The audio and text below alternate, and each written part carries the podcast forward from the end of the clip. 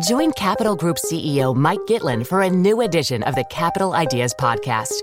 In unscripted conversations with investment professionals, you'll hear real stories about successes and lessons learned, informed by decades of investment experience. It's your look inside one of the world's largest asset managers. New episodes are available monthly. Subscribe wherever you get your podcasts. Invest 30 minutes in an episode today.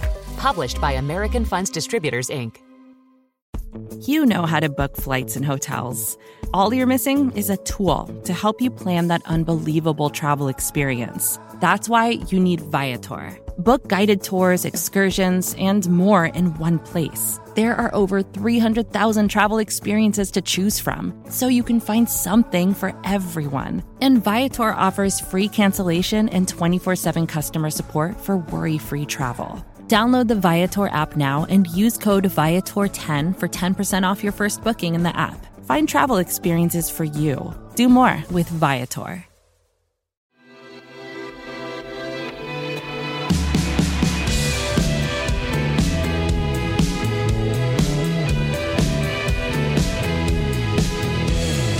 Hello, welcome to Zircon on the Vox Media Podcast Network. Our episode today is actually not by me. It's by my colleague Matt Yglesias, who did a great interview over at The Weeds with Jenny Schuetz about something that you all uh, email me wanting to talk about and learn about more housing policy and land policy. I don't know nearly as much about it as Matt, and basically nobody knows as much about it as Jenny Schuetz. So I thought this was a great one to share with the audience. If you want more conversations and interviews like this, of course, subscribe to The Weeds, where I'm a co host. Uh, I've got some interviews planned over there too, so that'll be exciting. Um, but here, without further ado, are Matt Yglesias and Jenny Schuetz. I'm Matthew Yglesias, and here today I'm here with uh, Jenny Schuetz, who is a David Rubenstein Fellow at the Brookings Institution. I'm really excited to have her with us. Uh, the number one request I think that I, I got from uh, listeners out there when I asked what, what other topics we should try to tackle was you wanted to hear more about housing, wanted to hear more about land use. And we got the ideal person here to help explain all that to us. Um, so, Jenny, let me just let me just start like is there a housing crisis in America? It's something that's, I think taken for granted by some people, but an idea that's unfamiliar to others. Sure. We have at least two separate housing affordability problems, which are not the same thing, but often get lumped in together. Mm-hmm. So, first and probably most important, poor families, say the bottom 20% of the income distribution, have a difficult time affording even minimum quality housing basically everywhere in the US. That's not a housing market problem, it's an income problem. Mm-hmm. You know, it costs money to run an apartment, pay for operating costs and so forth, and the poorest families just don't earn enough money to cover the costs of operating apartments. Right. So that's the first problem. The second problem is that some regions of the country, particularly the West Coast and big cities on the East Coast, have decided just not to build enough housing to meet demand. And so housing has gotten very expensive in those locations. That's also not a housing market failure, which uh-huh. people like to call it. That's a housing policy failure because that's the outcome of choices that local governments have made. Right. So I, that's a really interesting distinction, right? So you have, on the one hand, the problems of low income families. And the basic problem there is that their income is low. So you struggle to afford housing for the exact same reason you might struggle to afford like lunch or you know it anything. is, and and in, in in some part that's also a policy failure because we have chosen not to make housing assistance an entitlement. Right. So for instance anybody who's poor enough to qualify for food stamps and meets the eligibility guidelines can get food stamps. Mm-hmm. that's not contingent on a budget allocation from congress but we have a fixed amount of money that we spend on houses, housing assistance for poor families, so public housing or vouchers administered through HUD. There isn't enough to meet all of the people who are income eligible. I think at the moment we're covering about 20% of people who are eligible for housing assistance get it. Some of them get very large per household subsidies, but there are a lot of really poor people who get no assistance to pay for housing at all. And they're the ones who are really stretching to try to make just basic rent. Right. And so I mean, this is a fairly large group of people that you said the bottom 20%. Yeah, about the bottom 20 to 25% of households um, are. So those are the people who can't afford rent without a subsidy, and of those, about 20% of the households will get some sort of a subsidy.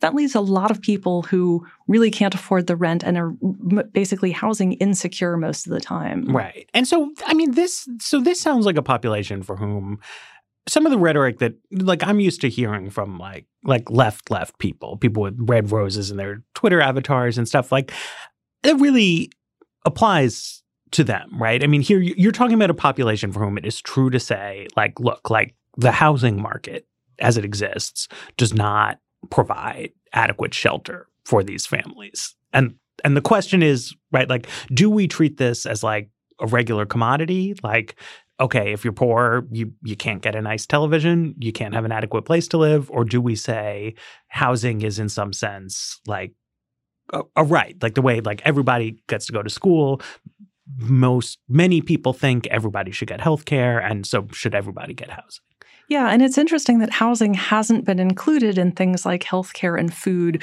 where we do essentially say if you are poor and you can't afford this, the government will subsidize you, and it's not contingent on you know budget uh, being available right. for that a lot of other countries have said, either in their constitution or have written laws saying that housing is a basic human right. Mm-hmm. Therefore, we have to provide minimum quality shelter, whether that's building social housing or giving people more money. The US hasn't chosen to do that. So right. we don't have a national right to housing. Therefore, it's okay just not to give assistance to some poor families. And so let's explain how, how does entitlement work, right? Because this is like a piece of DC budget jargon that also a lot of people have like wind up having feelings about, but it, but it means something specific, right? So food stamps are an entitlement. Section 8 housing vouchers are not. That's right.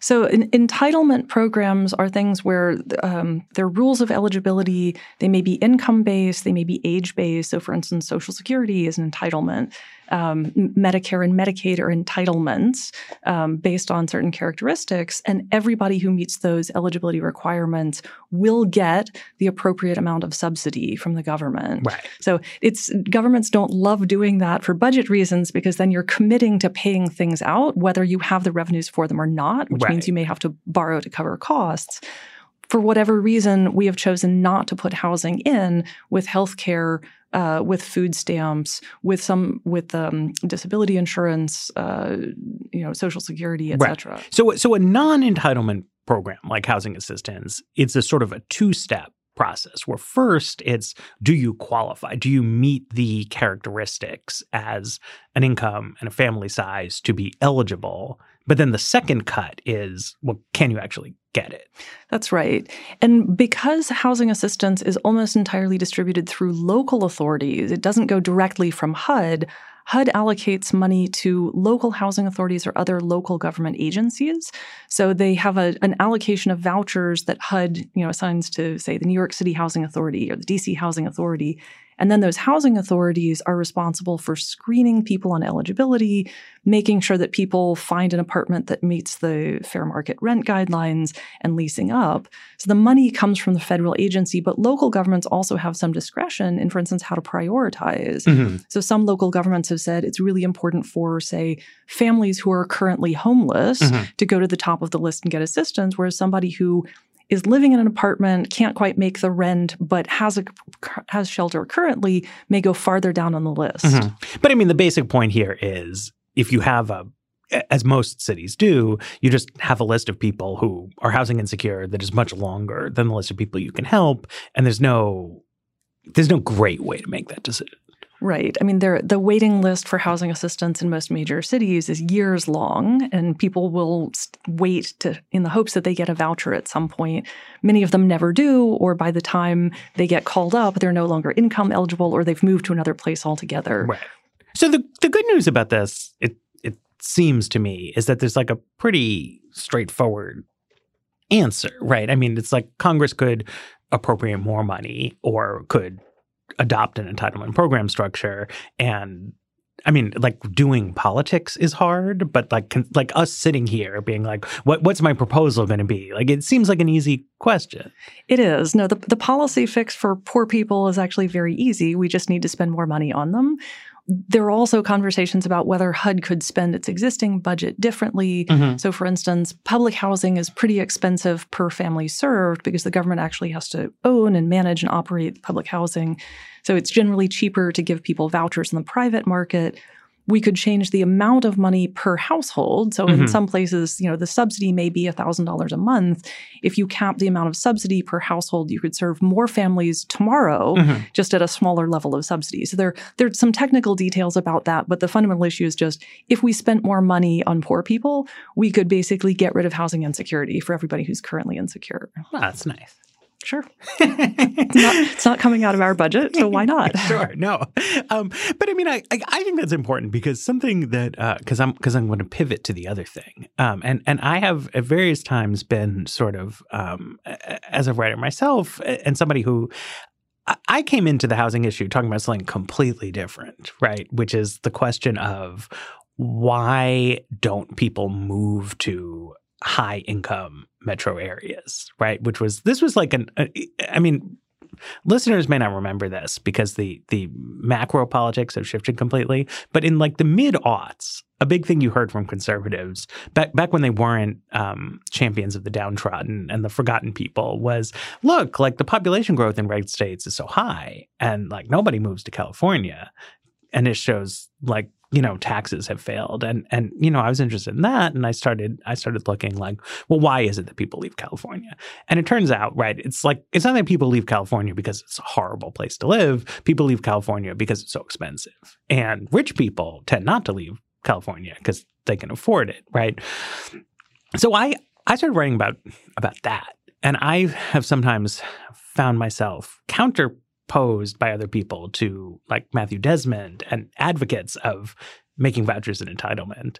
And then I just started to like, no, no, no, like we're, we're just like, we're talking about different things, right? Like a poor person in Milwaukee like needs some money, right? But like teachers in California who can't afford to live where they work, you know, I mean, maybe we should pay teachers more, maybe we shouldn't, but like fundamentally, these are like college graduates with real jobs and yet they can't afford homes right that's like that's the second affordability problem It is, and and that's a that's a geographically specific issue. Mhm. So places that have decided we're just going to make it difficult to build houses in lots of complicated ways.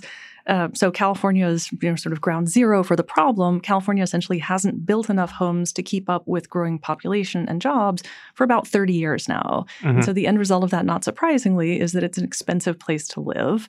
Um, you know, it has high high amenities and lots of great jobs, so people want to move there for the jobs. But both of those two things also make it a more expensive place. right and so i mean how how widespread is this? Because it, it's it's easy to sort of get confused right? Because the media is largely in new york. The policy discussion is largely in dc uh, we hear a lot about technology hubs in san francisco and seattle. Uh, but obviously most people don't live in san francisco or seattle or dc or new york. Most people don't, but the cities that have the worst affordability are also big cities. right. So, you know, it, it, it does include the largest cities in the country. So, New York, LA, San Francisco, Seattle, DC. I mean, these are places where a lot of people live and, and places with really productive companies. And they're also places we want people to move to. Right. So it's a it's it's sort of a big deal, even though it's also sort of a niche issue. It is. I mean, it, it's geographically focused, but in areas with high population, in areas that are very productive.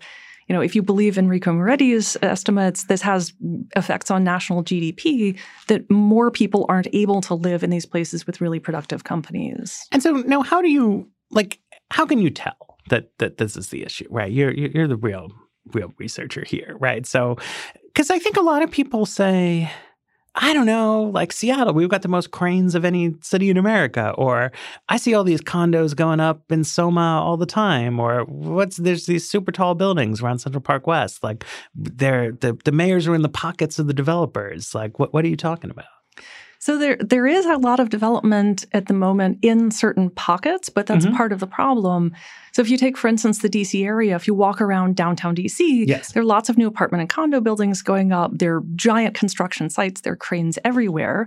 That's happening in a handful of neighborhoods in central DC. Mhm. There are large swaths of the district that don't build housing. Um, so, for instance, all of Upper Northwest, Ward 3, basically hasn't been building housing for, you know, 20 years or so. They tear down existing single families and replace them with bigger, more expensive single Mhm. families, but they're not adding net new housing units. Mhm. If you go farther out from the district, uh, when we get into the inner ring suburbs, you know, Arlington built a bunch of apartments around the metro stations in the 90s and early 2000s, but most of Arlington hasn't had new housing. You know, North Arlington, which is also the expensive part, mm-hmm. doesn't build new houses or apartments at all. Fairfax and Montgomery County are the two biggest jurisdictions in the metro area.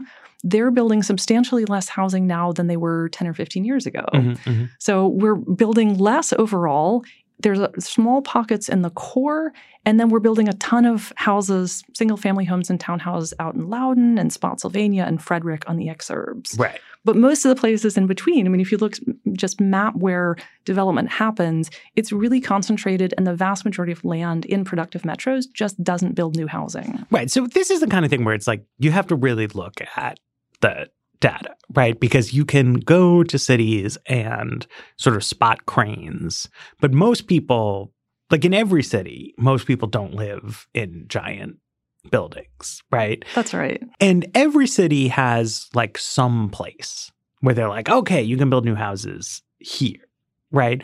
But the the essential problem is that in the cities, in, in the parts of the country where not enough housing is being built, it's that most of the land is just sort of like banal, blah, single family homes, and nothing is built there. Right. And a lot of the neighborhoods that got built as single family in, say, the 50s through the 70s, we built at relatively low densities mm-hmm. because at that point, land wasn't that valuable. Right. And so it was fine to build a bunch of single family homes.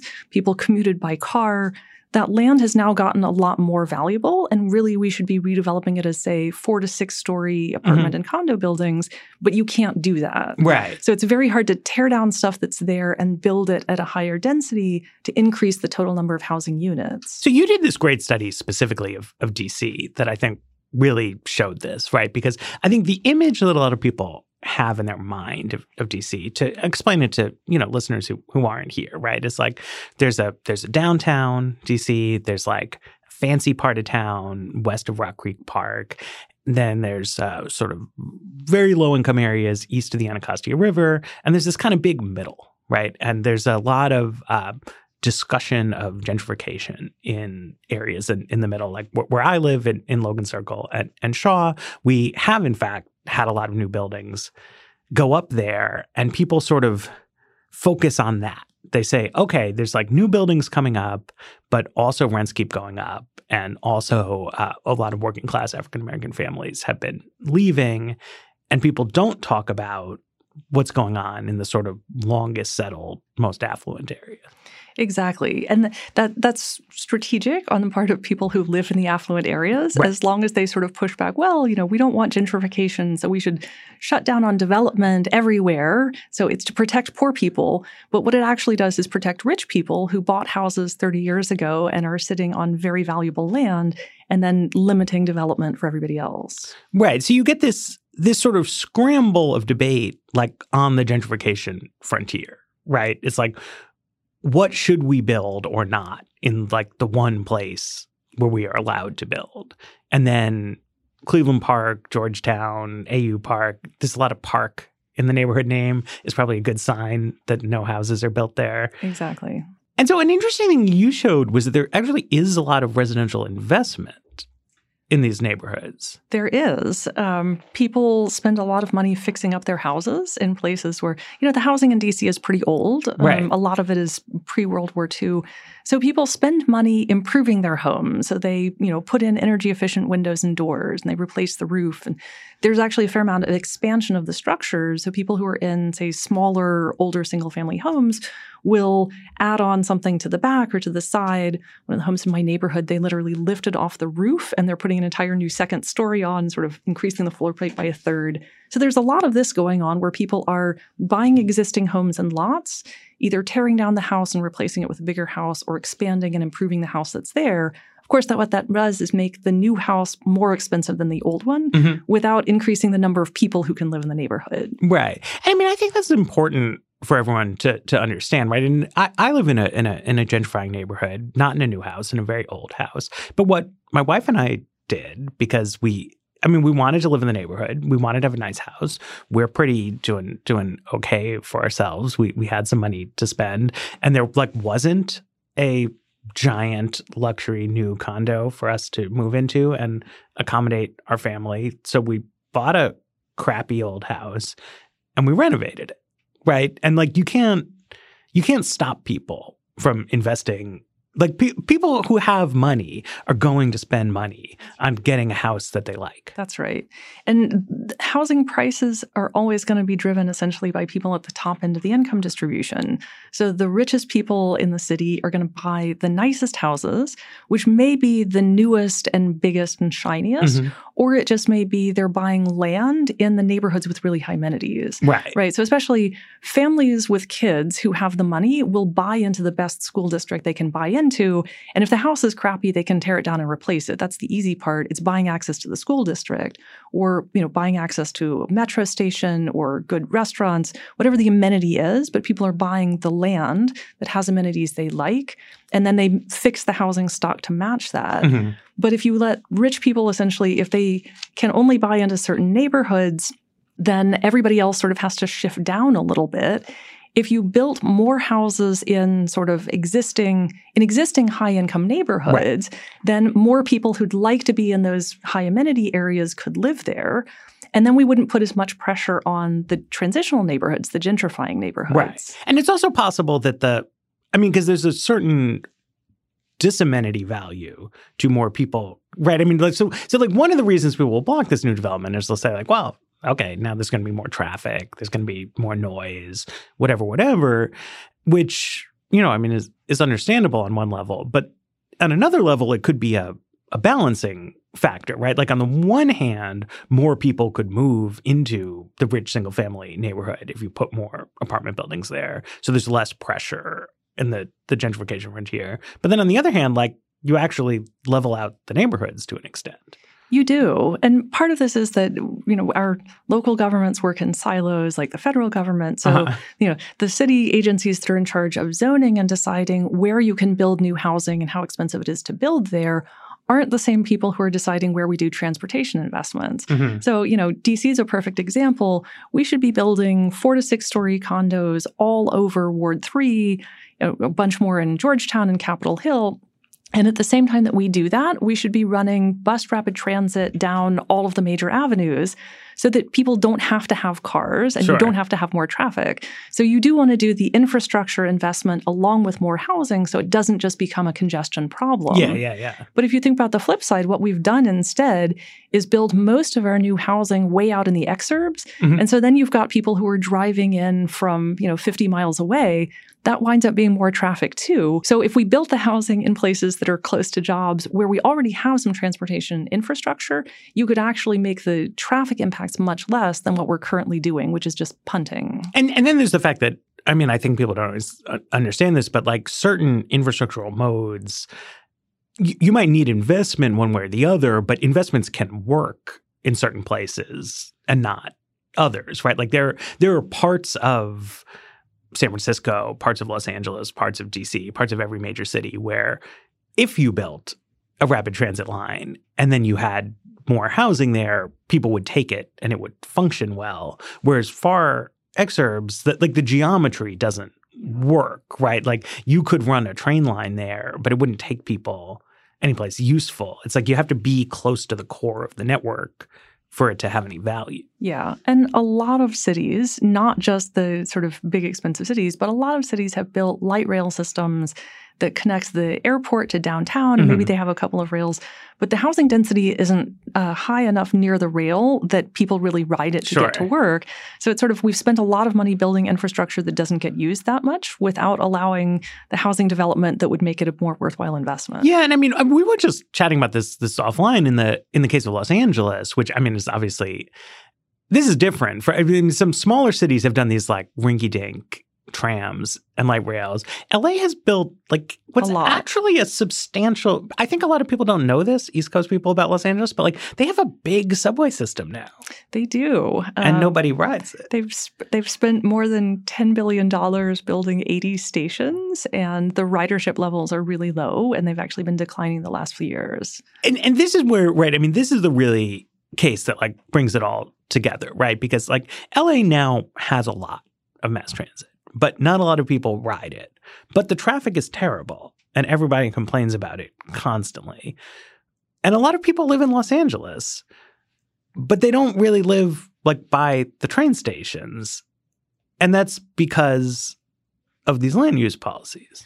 Yeah, I mean, L- LA is a really interesting example because they fought very hard against putting in stations in places that would be well served. Mm-hmm. So the entire west side of LA, which is you know the richer side yeah. of the city, pushed back against having any kind of subway or light rail going in because they didn't want to make it accessible to mm-hmm. poor people.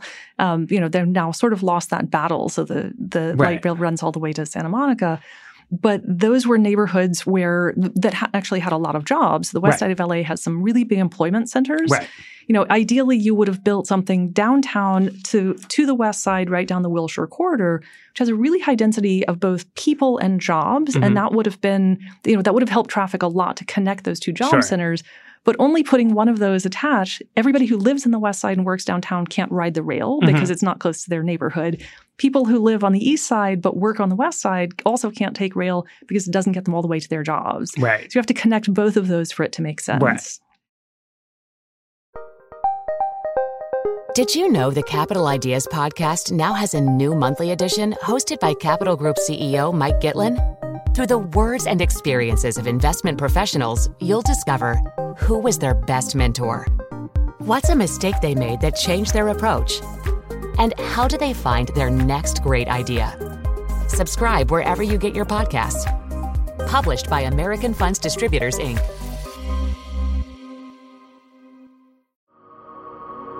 Support for the gray area comes from Burrow.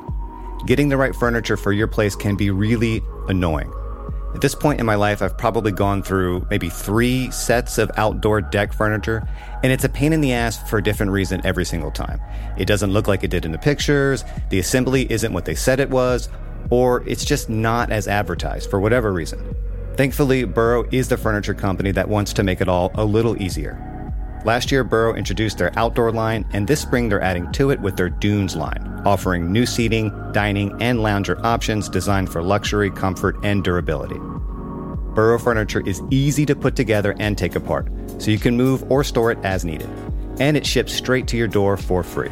Gray Area listeners can get 15% off their first order at burrow.com slash vox. That's burrow, B-U-R-R-O-W dot com slash vox for 15% off burrow.com slash vox.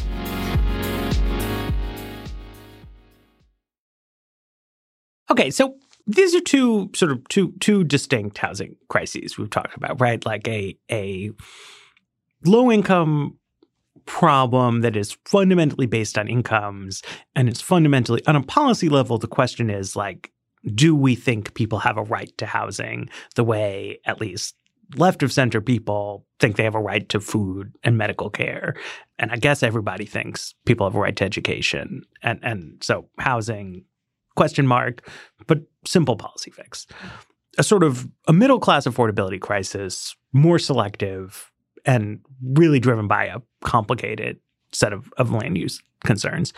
So how do these intersect, right? So we've had like a, a proposal from Senator Harris to basically like give people much more generous housing subsidies. But she's coming from California and presumably has like California on her mind. Yeah. I mean, California's got a lot of poor people uh-huh. and it's got a lot of middle income people who can't afford the basic house. Right. Um, so I, I can understand why, if you come from California, your answer is to just throw more money at it.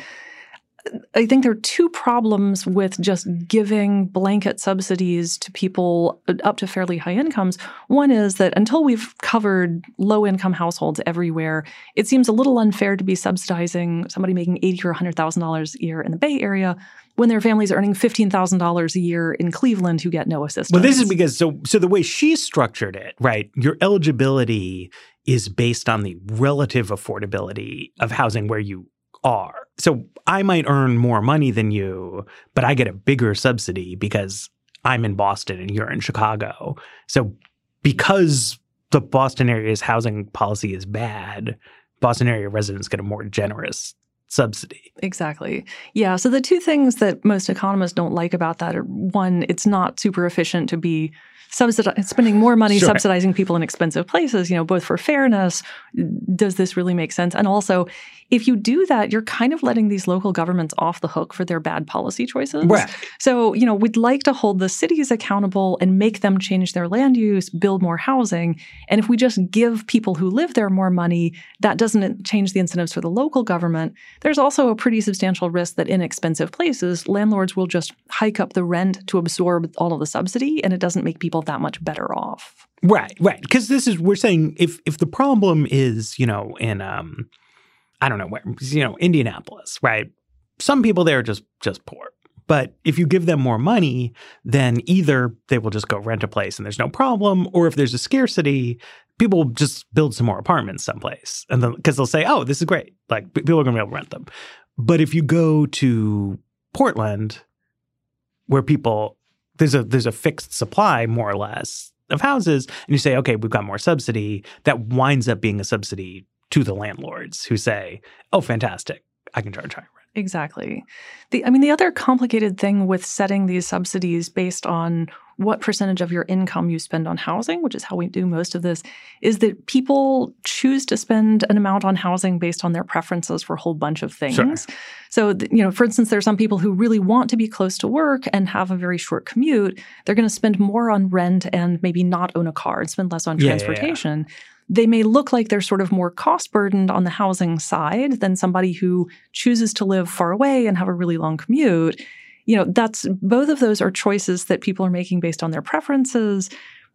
It's not obvious that we should necessarily be penalizing people who choose to underconsume housing or spend less on housing right. and reward people who choose to spend more on housing by giving them a subsidy. Right. So so if it was you, you would establish it sounds like so so more generous assistance to low income families, and ideally with need defined pretty purely in terms of your income and your family size. Yeah. And really, for most poor people, they're not making choices about, I'm going to live close to work and walk and not have a right, car. Right, right. I mean, like by and large, they can't afford to have a car, so they're taking the bus anyway. Their income is pretty limited. I mean, the, the bottom 20% of the income distribution is spending on average about half of their income on rent, which is a lot more than HUD thinks they should. Um, you know, the next 20% is spending about 40% of their income on rent. So housing is such an important thing to consume, and there's a floor on the minimum quality. So certainly the bottom 20%, we could just give them more money and they would spend it on housing because they're spending, you know, way too much on mm-hmm. housing anyway. Mm-hmm, mm-hmm, mm-hmm. so is there anything that you think the federal government should do about the the other problem, right? I mean, if there's a there's like a political question, but a simple answer for for low income, and then there's a more thorny issue. And in the the last couple of years of, of the Obama administration, the Council of Economic Advisors put out this this report. I thought it was a good report on the problems of excessively constrained housing supply. And you know, I came in to talk to them about this, and I was like, "So, what do you think we should do?" And they were like, "I don't know." I mean, I guess that's that's basically what they said was they didn't know. Yeah. The, I mean, the federal government doesn't have a lot of leverage over land use because that's fundamentally a state and local issue. Right. So they just they don't have constitutional authority to go in and change zoning. Sure. Um, there are some financial carrots and sticks they can use we normally try to run all housing stuff through HUD. Right. HUD isn't a great way to fix land use problems. Ah, but housing's in the name.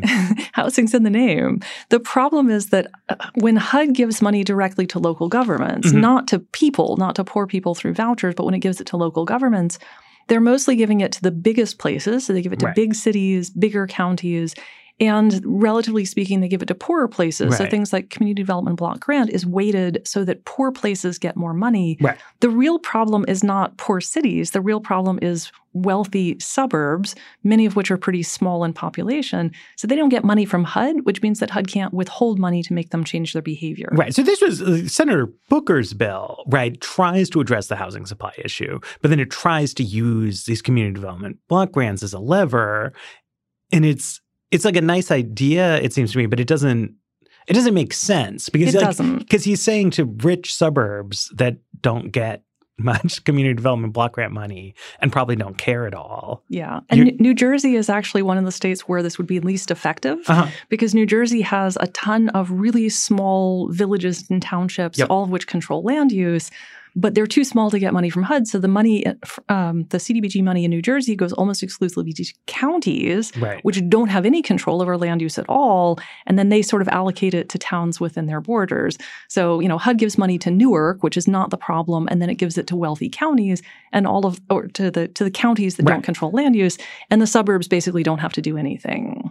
And you know, the wealthier places, if you said we're going to hold back your CDBG funds unless you change your zoning, would say keep the CDBG. We'd rather have our exclusionary zoning, and you know, particularly since HUD's money is really an incentive to let more poor people live there. Right, right, exactly. It's like unless you let more people live here, we're going to take away a very small amount of money whose purpose is to let more poor people live here, Yeah. which you don't want anyway. Right. That that's a really easy decision for rich suburbs. They're just going to walk away. Right. So, so what? So what does work? Well, if we wanted to use federal pots of money, it's Yeah. actually better to look at transportation Mhm. um, because the federal government gives road money to most states and localities, Yep. if not directly. Um, you know, all of the money that we've spent building these light rail systems and subways, that all Mm-hmm. has some federal grant. We should have attached strings when we gave it, Mhm. um, but some places still get some operating subsidies. Like LA, that's still building new stations, is Mhm. getting some federal money. You could require places to get federal transportation dollars to do better zoning, especially around transportation, which they should be doing anyway. Right. The other thing that the federal government hasn't tried and probably won't anytime soon, but could, you could imagine HUD and EPA and Department of Transportation setting out some guidelines for what good land use policy looks like, Mhm. both in terms of building more housing near jobs and transportation, building more housing and at a higher density in places where land is really valuable. So you Mhm. have lots of amenities. Those are just good principles of land use. And Mhm. having that spelled out for states and local governments to look to would be helpful. Because we don't actually give them an idea of this is what good land use looks like and this is what bad land use looks like. Yeah. So even before you get around to attaching money, just setting some standards and establishing them and explaining why this is something we should be aiming towards would Mhm, be mhm. helpful. Yeah, and I mean, this is you mentioned EPA in this mix, and and I'm not sure people always always know this, but it's like if you if you look at the chart of like per capita carbon dioxide emissions, um, California is really really low uh, because the the weather is nice, I think, um, but like New York is also really low. Um, and the weather in New York is is not that nice, but it's because a lot of the population of New York is in New York City, and New York City is very dense, and so you don't drive as far, and also the heating in multifamily units is more efficient, and so then th- there's been this um th- there's this like new drive from the New York City government to push like greener buildings, right, and that's fine, but I think something a lot of even New Yorkers don't have in their head is that like a generic building in New York is just like a billion times greener than the average house in America. Absolutely. So, like, to build anything in New York City is a green building. Yeah. No, that's right. I mean, the, the two biggest segments of sort of um, damaging emissions are transportation, which is basically people who live far away from work driving in their car by themselves Right. every day. And then the energy used by buildings, single family detached houses need more air conditioning and cooling than apartments that are stacked vertically. Right. So, yeah, if we stacked houses on top of one another and put them close to jobs, that would be great for the environment and that would be good for housing affordability and opening up neighborhoods to more people. Right. So, like, I mean, I, I grew up in Greenwich Village, and people would be horrified to just level the whole thing and replace it with tall apartment buildings. But it would be environmentally like an incredible win Yeah. to just stick more people there. It's not like we actually have to tear down all of the brownstones in Manhattan. Yeah, I, you I could mean, protect some, but like honestly, you know, if Manhattan were building more tall buildings and didn't keep, you know, you have the Upper East Side and the Upper West Side and Greenwich Village and the East Village, you know, you've got a lot of really low density housing even in Manhattan. right. You could easily tear down 25% of that, 30% of that and replace it with tall buildings. That would be a step in the right direction. But at a minimum, I mean, if if literally just if the only thing that you cared about was ecological sustainability, that is what you would do. And we should be building more housing in California because people Right. there don't have to use air conditioning and heating nearly as much. Right. And again, that's the point. Like like any house in Yeah. California is a greenhouse because the weather's good. Right. And even more so, right, if you built an apartment building in California and if you built an apartment building near a train station in California, then it's like total galaxy brain. Um kind of stuff, but like that that is more important, at least in the short term, than like fussing around about the exact nature of the of the structure. Yeah, no, that's right. Uh, one thing, I mean, most people don't live in new housing, and most people Sure. won't live in new housing. So it's also worth thinking about things like retrofitting existing buildings. Yeah, yeah, yeah. You know, the Northeast has a lot of really old buildings that are pretty energy efficient by modern standards. You know, that's not nearly as expensive as building new stuff. Sure. And so we could spend some more money on that as well. But I mean, it's as, as to the extent that new things will be built, right? It's like, look, a new house at the margin could be built in the suburbs of Nashville, or it could be built in the west side of Los Angeles.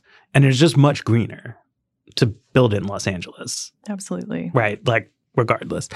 So, speaking of states, um, so so you you had an event uh, recently at, at Brookings with uh, Scott Wiener, who is the author of a, an interesting bill in California, and I think I think so. We were talking about the federal government and it has like relatively weak levers. We're talking about local governments, and I think maybe some of the big cities might consider changing land use policies just on the on the merits if they really understood all the kinds of issues but but i mean as you've been emphasizing we have a lot of exclusionary suburbs in america and i think they like they they want to be exclusionary They do. which is which is why they're exclusionary um so his idea i guess is the state legislature should tell them they can't be Yes. And I think states are the right way to go about changing a lot of this, Mhm. um, in part because there's sort of a half dozen states that are most of the problem nationally, um, California being one of them. So, you know, he's he's essentially proposing to overrule local zoning around transit stations to allow up to a four story apartment building, which is not that big, but Yes. it's taller than what they have now.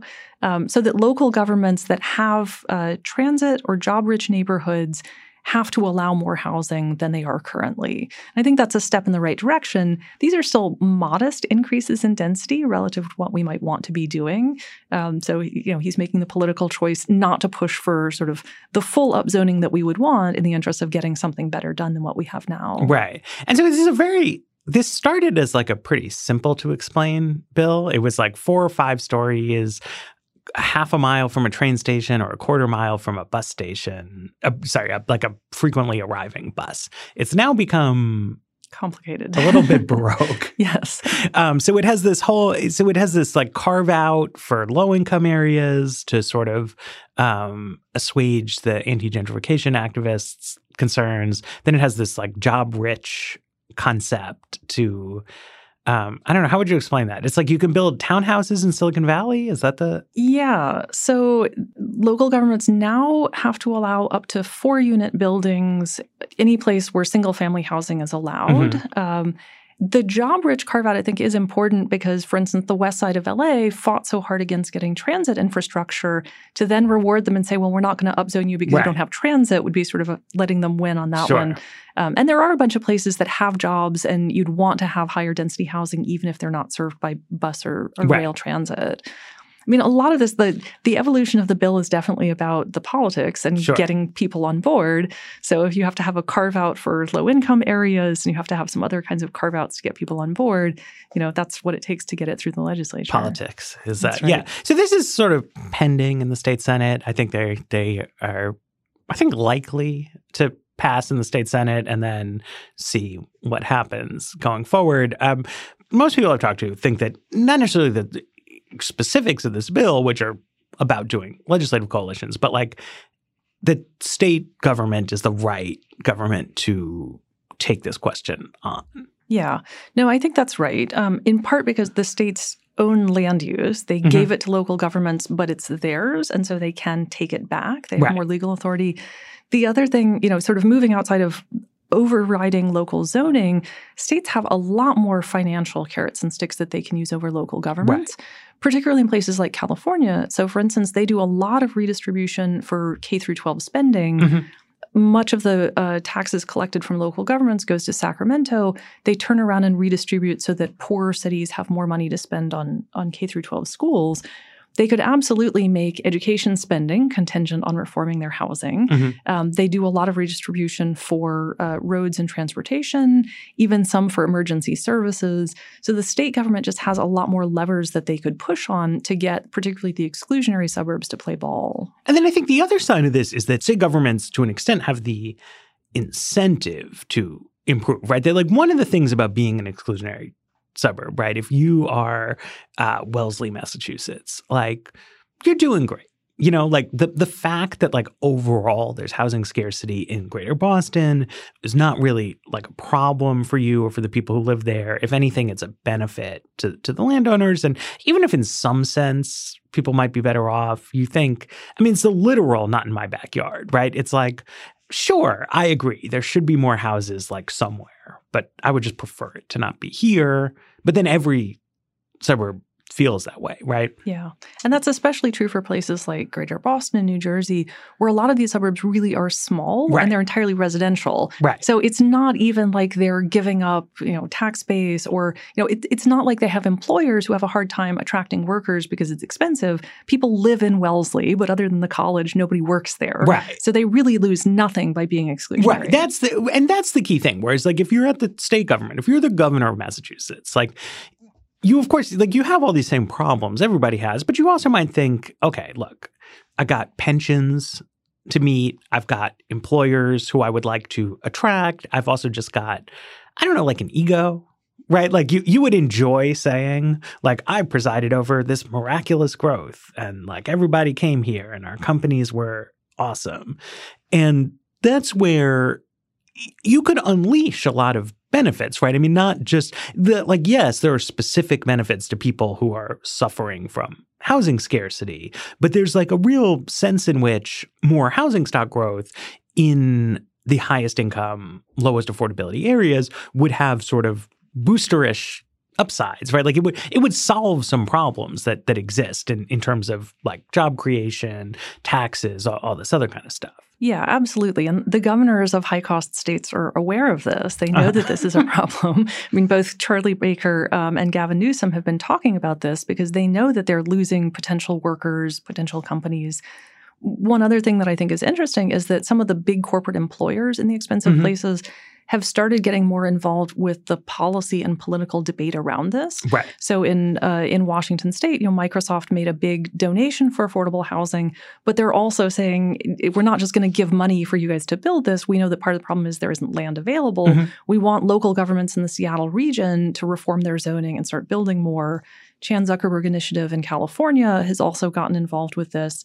So the, the big employers are interested in making it easier for them to hire and retain workers and right. not have to deal with the housing shortage. Yeah, I mean, this is what's something that's interesting to me about this is that I, I've seen this in Seattle and particularly discussed like sort of narrowly in terms of the impact on homelessness, which I mean, I don't want to say is not problem. But I mean, it, as as you were saying at the at the very top, like the sort of low end issue and the middle income issue are pretty distinct. They are. I mean, the really expensive cities have seen an increase in family homelessness right. for people who are housing insecure and then get pushed out right, entirely. Right, that, you know, that's probably a lot of that's in the bottom 20%. You know, it may be sort of creeping up a little bit further.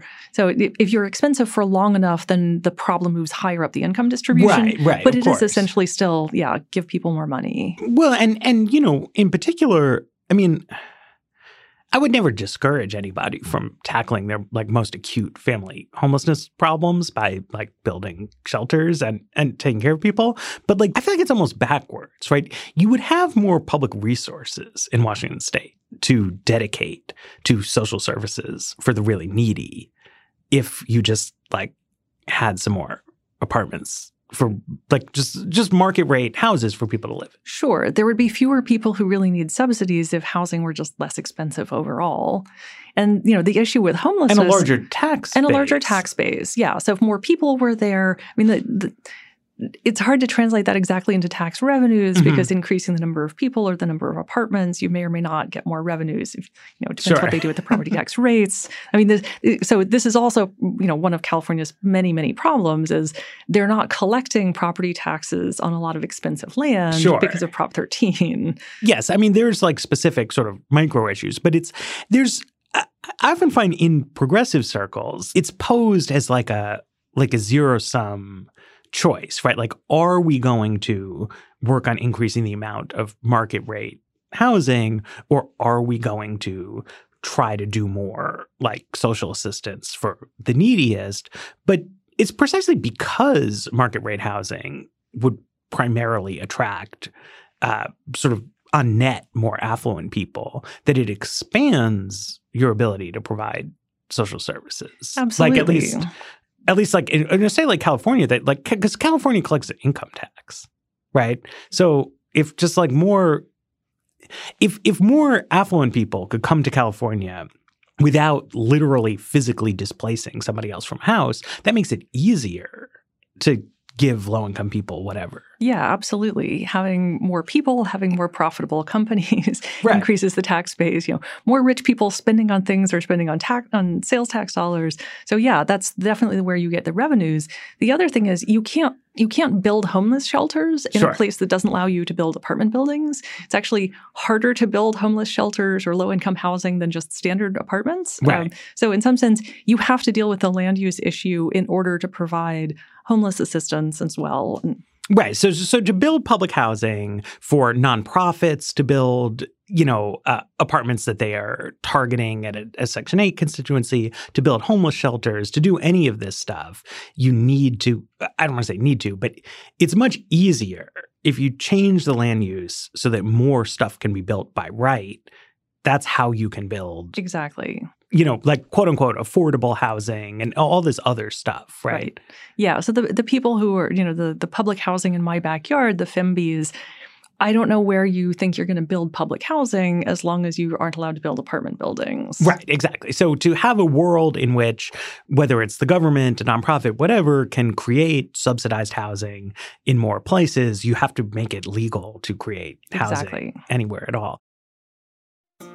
This episode is brought to you by State Farm. You've heard it before. Like a good neighbor, State Farm is there. But it's more than just a tagline, because State Farm agents are small business owners themselves who live and work in your community. And if you're in the market for small business insurance, who better to work with than an agent who understands what it takes? State Farm agents can help you create a personalized insurance plan that fits your small business needs and budget.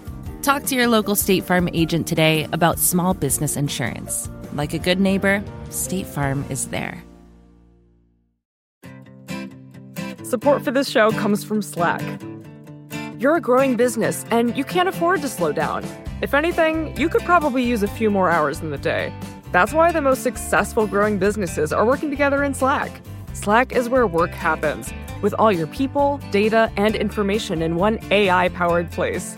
Start a call instantly in huddles and ditch cumbersome calendar invites. Or build an automation with Workflow Builder to take routine tasks off your plate. No coding required. Grow your business in Slack. Visit slack.com to get started.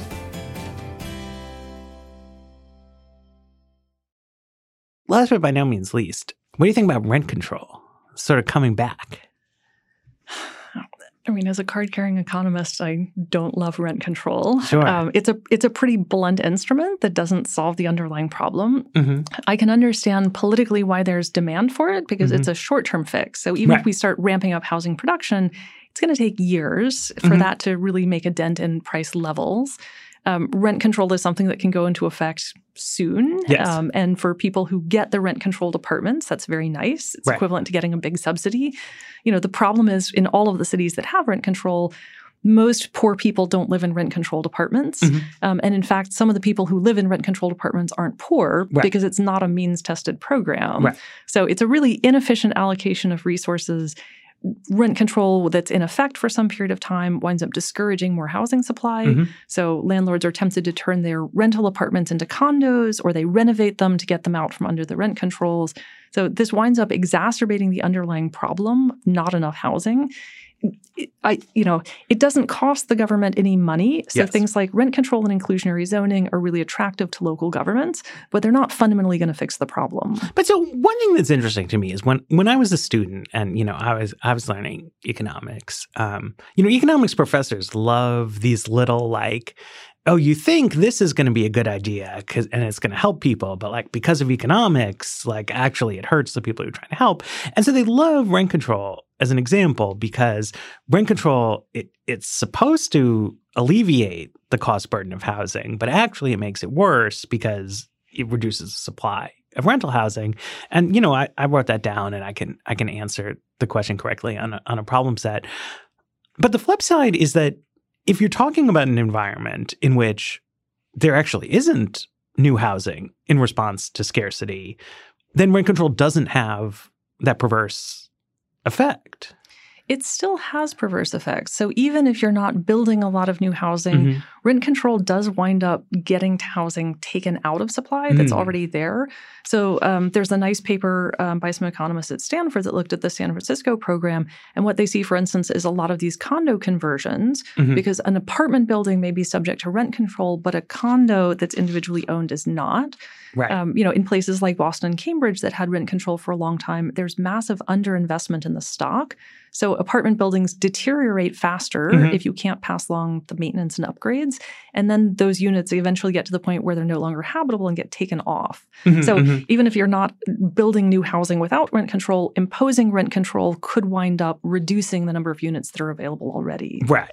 And and then I think, you know, fundamentally you create a allocation issue, right? When you just don't have enough houses, then everything becomes about okay, well who gets the houses? Yeah. Right? And pretty much all of affordable housing policy at this point in the US is a lottery. Right. So whether it's a rent controlled unit in New York or San Francisco, whether it's an inclusionary unit um, that's built in the cities that have adopted IZ, whether it's a voucher, there are far more people who are poor than there are these affordable units available. And so almost every single program has some sort of a wait list and either has an actual lottery where they choose you for inclusionary units, or it's effectively a lottery. You wind up finding a rent controlled unit that's available that you can lease up or you can't. Right. And I, I would also, I, I would always encourage people, skeptics, to, you know, go look up uh, National Low Income Housing Coalition. Uh, some other people put out maps and they're showing where people, you know, how many people face housing cost burdens in the city, or they have some different ways to measure it.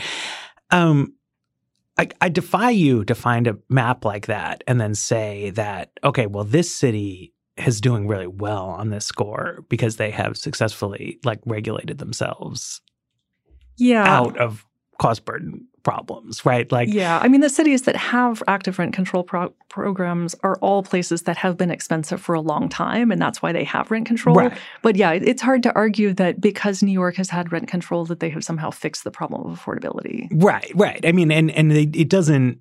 The, the closest thing that we have to like housing affordability success stories come from lightly regulated areas, not from places that have like really put the screws to the landlords, right? Yeah, absolutely. The the Texas cities are doing much better on standard affordability for at least middle income families. Right. The flip side of that is that the politics of Texas is such that the politicians there are disinclined to subsidize away the remaining problem for low income people. But if they wanted to, like it would work. Right. Yeah, no, they've got enough just basic apartments that are available and they have higher vacancy rates. So you've got places you could put people with vouchers. A lot of the rent levels are such that vouchers would work there. Right. It costs a lot less per person. Right. And then this I mean this becomes an interesting question when you flip back to the to the federal government, right? Where it's the the kind of rental assistance expansion that you described before are the places that are least likely to send people to the Senate who would advocate for a program like that, right? Whereas then the people from the blue states are more they're more open to the idea of the federal government should spend a lot of money on subsidized housing, but then they want to make I mean for understandable reasons, if you're representing California, you want a program that will send money to California, which leads to perhaps some questionable program design choices. Yeah, I think that's right. I mean, just at the federal level, it's really hard to write a coherent national housing policy because mm-hmm. the markets are so different locally. So, you know, Elizabeth Warren's bill sort of goes through a lot of hoops to try to define market conditions so you don't give big subsidies to places that are limiting development, et cetera. Mm-hmm, mm-hmm. But it's it's just hard to write rules that aren't going to be unfair to some locations. Right, right, right. So it's it's it's just hard. It is. That's sad. If it were easy, we would have fixed it. Maybe. I don't know. Okay. That's great. Before I let you go, I just what what what what should I really have asked you? So the only thing we didn't talk about is homeownership. Oh um, yeah, yeah, homeownership. Yeah, um, and so my my basic take on that is that we have relied on homeownership essentially for all wealth building and savings in this right. country, um, which is maybe not fair um, uh-huh. to people who aren't, aren't homeowners. But also, it starts to look kind of questionable as homeownership rates continue to decline, especially right. for younger households. Um, so I think both for the benefit of people who become homeowners later in life and for homeowners who are on pretty thin margins, mm-hmm. it would be really helpful to have some sort of wealth building policy that's not tied to homeownership. Right. Does this reliance on homeownership as wealth building, does that feed back into the oh, problems ab- we've been talking about oh, this whole time? Absolutely. Because if all of your savings are bound up in the house that you sit on, then you're really worried about anything that diminishes your property value. So, you know, the homeowners who bought their house 30 years ago and are sitting on a ton of land wealth mm-hmm. don't want anything built nearby. And so they vote for these things that limit new growth. Right. And and so people I mean, because one one thing here is just, well, people have an investment and they want it to do well. But then the other thing is that for middle class people in particular, they have a very, tend to have a very undiversified wealth stock, right? So it's like the house that you live in is not just valuable, but it's like a huge share of your overall savings. And that makes people risk averse. I mean, like with good reason, it makes people risk averse. It does, although the uh, the less risky retirement strategy would be not to have all of your assets tied up in the right. house that you live in. Right. As we saw in the Great Recession, that turns out not to be a great wealth building strategy if there's you know some national catastrophe that you can't control or right. foresee. But so it's like if you imagine, I mean, this would be crazy, but like say like nobody owned their house, or or the only people own their houses were like you know, in, in very rural areas, right, where it's it's unique, you're a farmer, you own all the structures, fine. But like all urban and suburban housing was rented from like 12 national housing conglomerates and then people all saved their money in like 401k plans or you know so, yeah. most of us would be much better off under that circumstance right but not only would we be much better off but when we thought about national housing policy we would be saying to ourselves okay, as a consumer of housing, what will make it affordable? And as a like shareholder in just like stocks, like like what would be good for the national economy? Right. Right. And, and in that case, right, it's it's both. Like like what would be good for housing consumers and what would be good for generic diversified shareholders would be to build buildings in on expensive land. Right. And to build housing in the cities that have productive companies where people want to work and want to live and so forth. Right. And and I mean it would be good for the construction company, right? So it, it's like a it's like a win, right? But but we I don't want to say nobody has a portfolio like that, but like the typical middle class person is not invested that way. That's right. And part of this is because we really haven't we haven't figured out ways to recreate things like the forced savings mechanism of mm-hmm. homeownership. So it's hard to get people to save money, but if they're paying their mortgage every month and they do it automatically, um, you know, they can actually build up something. We've heavily subsidized homeownership through tax policy, which doesn't really cause people to become homeowners, mm-hmm. but it causes them to buy more expensive houses and take on more debt. Right.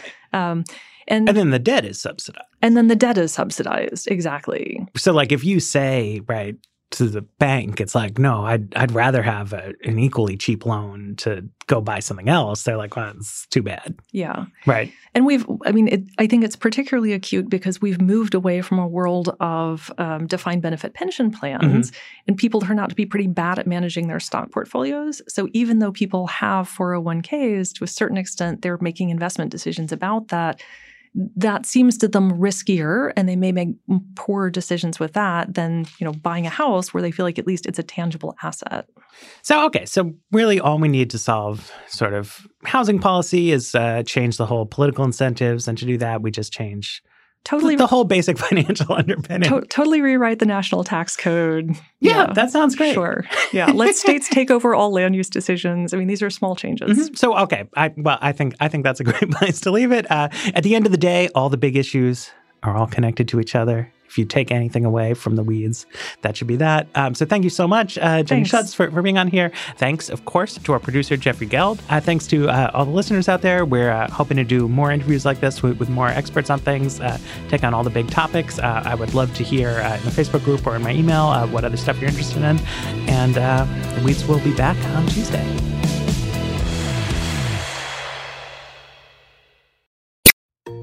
This episode is brought to you by Choiceology an original podcast from Charles Schwab.